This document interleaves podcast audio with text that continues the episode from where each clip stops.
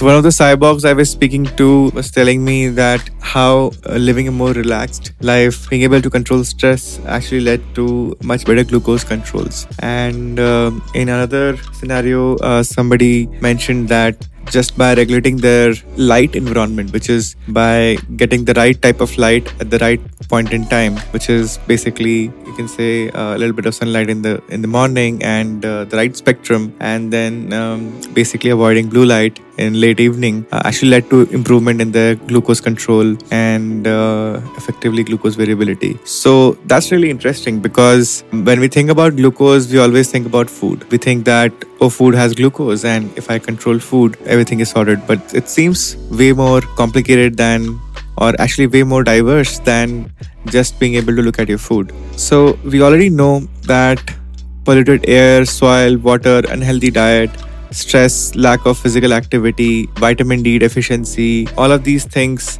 also affect, in fact, your immune system also affects how metabolically healthy you are. And that's because when think about metabolism, which is sort of like your, you can say the, the energy generation engine of your body, the body essentially figures out where to dedicate more energy to and how to dedicate it, right?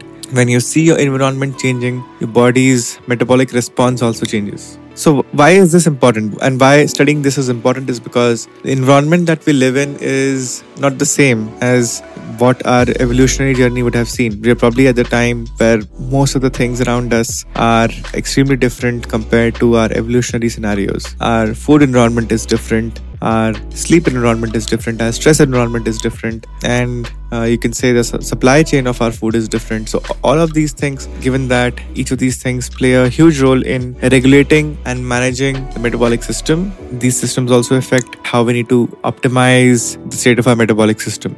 So one primary example is the amount of uh, light we get.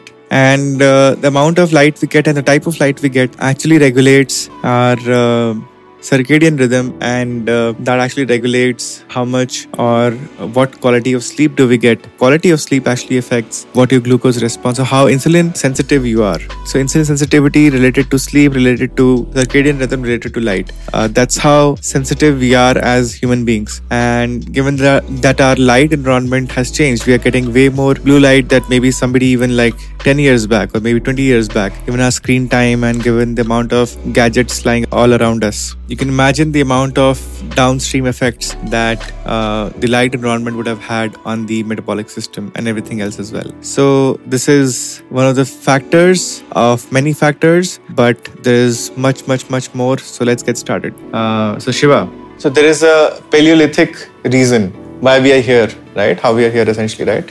Uh, but then there would be environmental factors that would have also evolved uh, not in our favor, uh, apart from human movement so, what could some of those environmental factors be? Like, for example, the simplest one to understand for me is, for example, stress.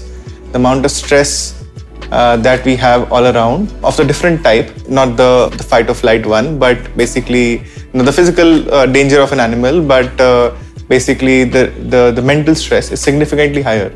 But are there other factors like light and food supply chain ecosystem, like like would would uh, like what would some of those factors be? I think you, you know you're right. It's all of that put together, really. Let's look at the just light itself, right? We followed a circadian rhythm. Circa means you know during the day. All our cells, each cell has got a clock to be in sync with the sun, or, or to or to be in sync with your day and night. Now, obviously, you know that's your blue light thing that happens today. Everybody's on the computer in the evening, watching TV, whatever it is, right? We know for a fact that blue light reduces you know, melatonin, which is something that helps you trigger sleep. Now, it's not something that's going to keep you, put you to sleep, it's something that triggers sleep. Now, if you don't have melatonin, all the other housekeeping things that have to happen in your body is now delayed. That's, that's very interesting. Like triggers and put you to sleep. What's the major difference? Like melatonin actually is not something that's going to keep you asleep, right? If you look at Matthew Walker's recent research and his book, and this guy is one of the best sleep guys around today what he's saying is melatonin is a key that helps you trigger like you know you have a lot of adenosine in your brain right and these are all sleep pressure things and this is the point is is to start the sleep, or it's the it's it's the match. it's not the fire. It's also called the master switch. That's it. It's just a switch, right? So you want to think about it as a switch, not think about it as as um, as something that's going to keep you to sleep. Because you know, with the the modern day, the nutraceuticals, the marketing, it may come across as if you know as, as something that's going to keep you asleep. As a supplement yes it is. That's how it's portrayed today. Yeah so you just got to be careful with those things right? And you're saying like look i'm not making it naturally but i can buy it off the shelf. It doesn't quite work like that. Sure you know that's your backup when you have jet lag and stuff like that. It's a great tool to use right? Wow. But i mean it's like it's the way uh, uh, it is now being marketed globally.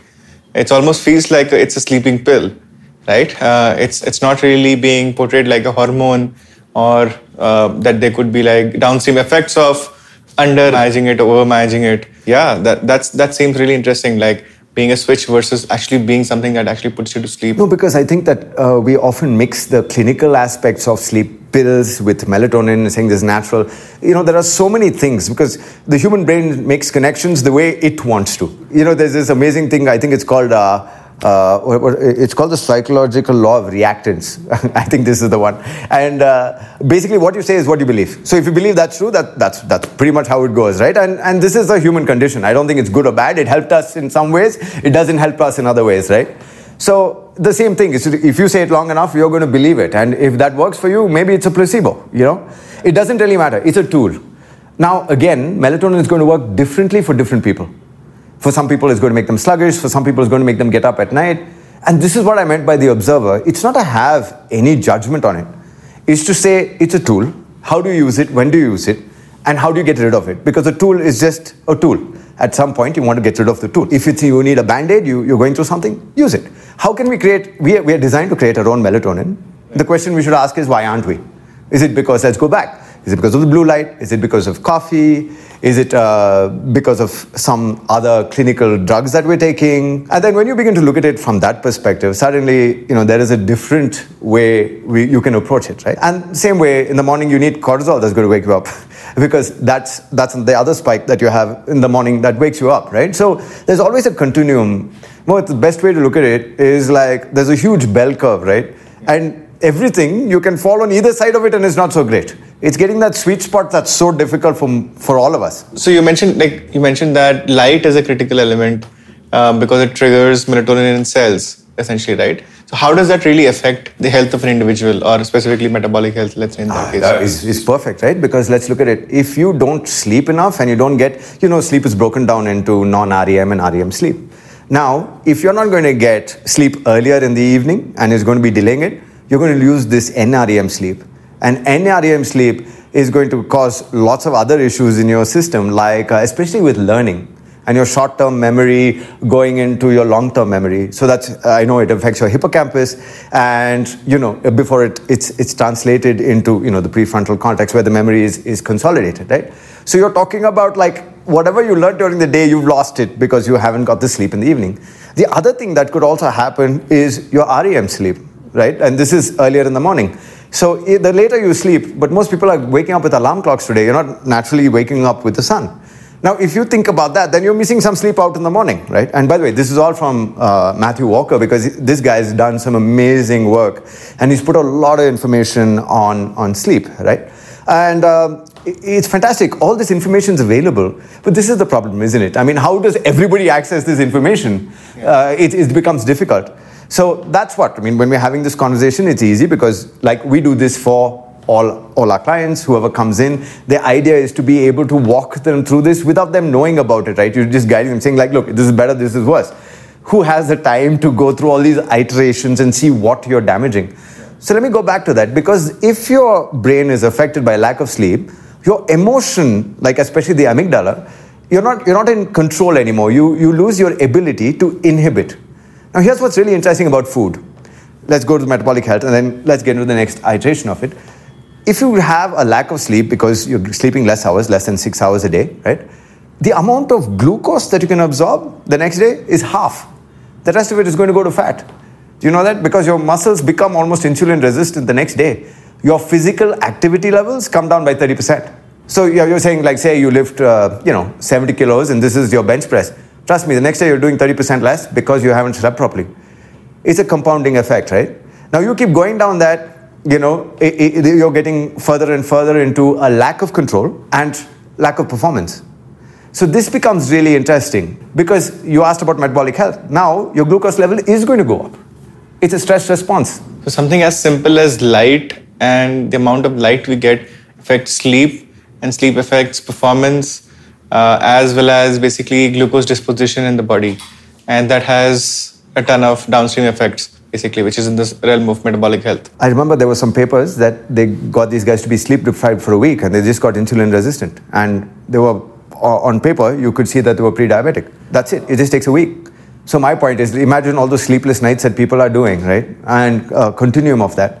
And then not able to switch back. And then there you go. But you see, this is just one aspect of it. The problem with these things is that when you just talk about this, it looks like, wow, I mean, we're getting diabetes because we don't sleep. It's not true. It's because this is one small element or contributor. Because there are people with different kind of genetics. And, you know, one of the things on sleep research is they found that there are different kind of people with different circadian rhythms, right? This comes from our tribal psychology, maybe, right? Where you had guys who would get up early in the morning, sleep late at night, all those things. But look, our society is not geared for that. Say you're a late sleeper in the morning. Okay, le- let's just say that, you know, your design process is that you like to work later in the evening and sleep in the morning most of your REM sleep is going to happen in the morning. But you have to get up with the rest of the world because you have to go to office at 8.30 or 9. That means you're going to be ruining your REM sleep, right? No matter what, because the world is not designed for you. But unfortunately, you're not designed like that. You're not designed to fit into a paradigm. And this is the benefits of genetics and precision medicine, which gives you some clues to unravel this, right? On how you can make it better. So there are companies in the world today that will actually change working times for different people because it's about the work that gets done. It's not about, you know, uh, efficiency. And also, if you look at the number of sick days that you have because of a lack of sleep, there will be other compounding effects. But these become very interesting because I don't think that we're, we're not taking anything in terms of uh, variabil- uh, variability or genetic variability or these things, right? So, yeah, even if you correct your sleep, it doesn't necessarily mean that you're going to fall in. And that's the complexity, isn't it, Mohit? I mean, because it, you're, you're now getting into like a micro level of each person and saying, you know, what works for you, right? And this is what we have the capability of doing today. But we're still viewing everything from a huge mass perspective where we, we're still generalizing it. So there is, a, I suppose, there is a, a small um, offset in terms of you know what what is good for a whole society may not work for every individual. I think that's also fair because like 80% itself, I mean, we're, we're still solving the 80%, which is like like sleeping at the same time every day or getting eight hours in or Yeah. maybe more, right, uh, for performance and recovery. And um, also basically having more awareness of sleep, being a performance enhancer. We're still in the, I would say that definitely evolved, but still treat lack of sleep sometimes as a marker of uh, status and sometimes a marker of performance as well, which is like very weird. Um, uh, and maybe just 10 years back, I mean, not specifically targeting those 5 a.m. clubs, but I mean, for, for people uh, who, who view sleep as something that is keeping you lazy versus sleep as a performance aid, this is a whole world of a difference. But yeah, this sleep is both complex and simple at the same time. Like it's the simplest human activities that you can do, human things that you can do, and one of the most complex ones to regulate as well.